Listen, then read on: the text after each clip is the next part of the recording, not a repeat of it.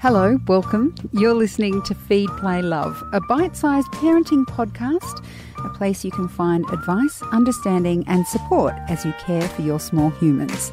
I'm Siobhan Hunt. Health insurance in Australia is about to undergo massive changes. Choice Australia says health insurance costs are the number one concern for Australians, above the cost of electricity. And that's saying something considering how expensive electricity is. In particular, some of those changes may impact pregnancy cover.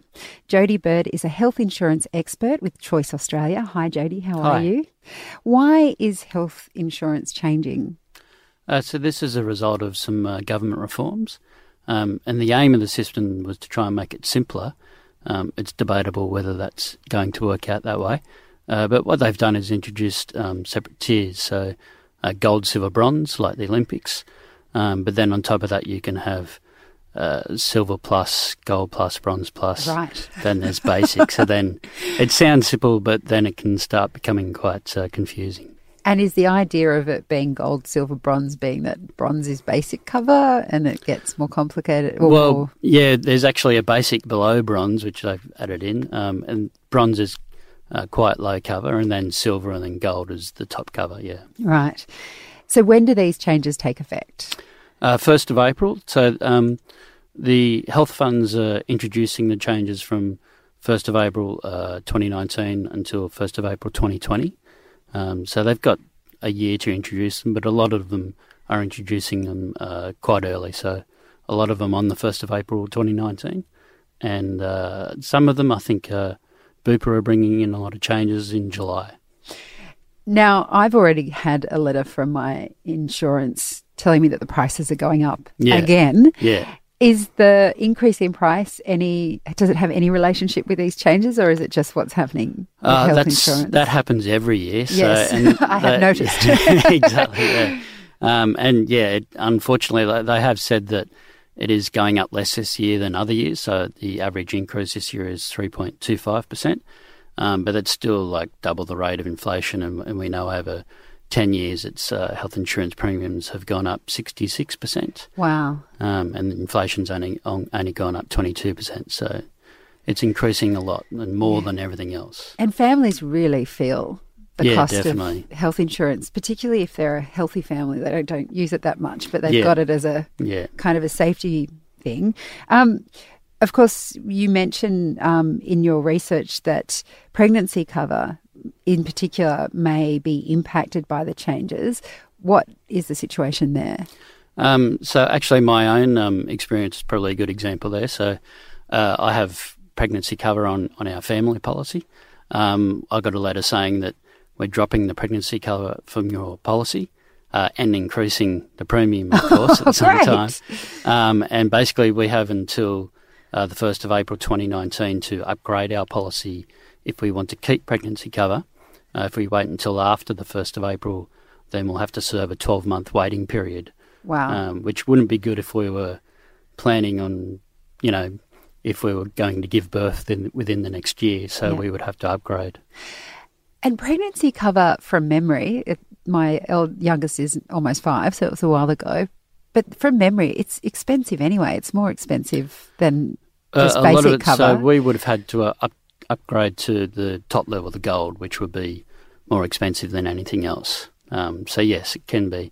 Um, the I guess the advantage of this idea of introducing these um, plus levels, these kind of in between levels, is that some funds could d- do, for example, a uh, a bronze plus, and that could actually include pregnancy cover. So you could possibly in the future get a cheaper policy that will still cover pregnancy. So, if someone wants to stay with their current health insurance provider, Mm. but they've got, they know at the moment they've got pregnancy cover, they're not sure yet what will happen come April 1, what do you advise they do? Uh, I think it, it's important to know what you have now um, and really just check with your insurer. So if you've got pregnancy cover now, then it's good to keep it. Um, if you don't have any pregnancy cover, then now's a good time to start looking at it. Um, if you want to, if you're thinking about um, giving birth um, and you haven't got uh, cover already, you'll have to serve a 12 month waiting period. So you want to do that as soon as possible. Um, but it, it is worth bearing in mind that uh, there's a valid choice between uh, going to public or private anyway if you're going to give birth. And the pregnancy insurance, we should say, covers private if you're going through the private system? Uh, it covers private, uh, but really you can also anything. go public with your private. So some Right. uh, hospitals will say, uh, public hospitals will say, if you use your private uh, insurance, we might be able to give you a, a Separate private room or something. They won't guarantee it, but Mm. um, they might be able to do that. Yeah. Um, and the, if you're going public, um, you won't pay out of pocket costs. It'll be covered by Medicare. Um, whereas if you're going private, you might still have to pay out of pocket costs. Um, health funds aren't allowed to uh, pay for anything outside of the hospital. So when you're seeing an obstetrician, you'll still have to pay for them outside of the hospital. So it can actually end up costing you a lot more money uh, going with private health insurance if you're giving birth. Right. Um, so, and the advantage there is that uh, you can choose your own obstetrician, Mm. whereas in public you would just get whoever happens to be in hospital at the time. Yeah, yeah. Now, comparison sites. So let's just say someone's listening and they've just found out they're pregnant or they're in the in the middle of their term. I couldn't remember what I call that. Um, and they think, well, actually, I I think I need insurance cover. Is it too late for them at that point to get it? Because I remember you always had to be on it for about twelve months before you could make any claims. Yeah, that's right. Which yeah. always seems so confusing to me. I'm like, but you don't know how long it's going to take to fall pregnant. Yeah, um, yeah. It is. It is kind of too. Well, it is kind of too late to get it once you actually have fallen pregnant. So you won't be covered until three months after you've given um, birth, because you know obviously you got Yes. the twelve month waiting period. Yeah. Um, but I wouldn't panic about that. You know, the, the public system is still a good system for people giving birth. Yeah. Um, and you could still look into getting it out now and then. If you take out um, family cover, uh, then your baby will be covered once that waiting period is over. So you will still have cover for the for the family from three months after the baby is born. And I, I meant we didn't have pregnancy cover. I went through the public system. I was very happy with what I um, experienced there.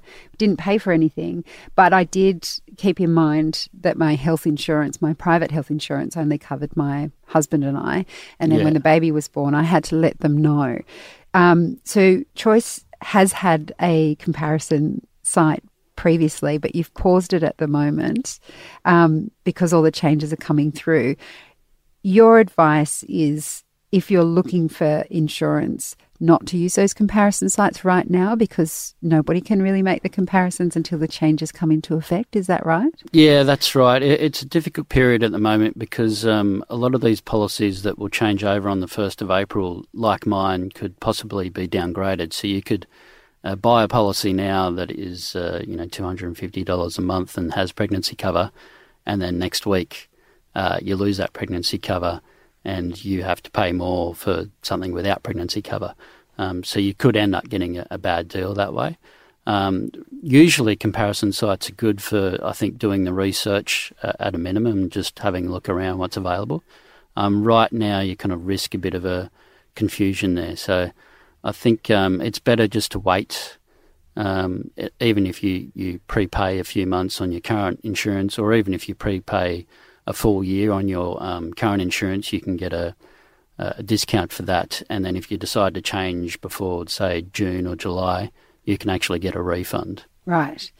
Um, and with regards to the choice comparison tool, do you have a date for when you'll put it back up again or start it running? Uh, we're probably looking at uh, maybe later in the year, but in the meantime, we'll still be um, doing policy recommendations. Um, so previously, we've done those using a tool which helps you to find the best insurance for your cover. Um, we will be looking at all the policies ourselves and just doing recommendations for uh, people who have families, people who are single, um, people looking to give birth, and just find the best policies for people in the scenario that they're in anyway. All right. So people get involved with choice. I have to say, choice is really great for families, though, when you have all those decisions to make. You do have a lot of options. Yeah, there's a lot of decisions around that stage. Oh, and ah, I remember being pram, very best- confused. yeah. all of that stuff. Well, Jodie, thank you so much for explaining the insurance stuff. No worries. Thank you. That was Jody Bird. He's a health insurance expert with Choice Australia. And if you'd like to follow up on any of that information, we'll pop links in the notes of this episode.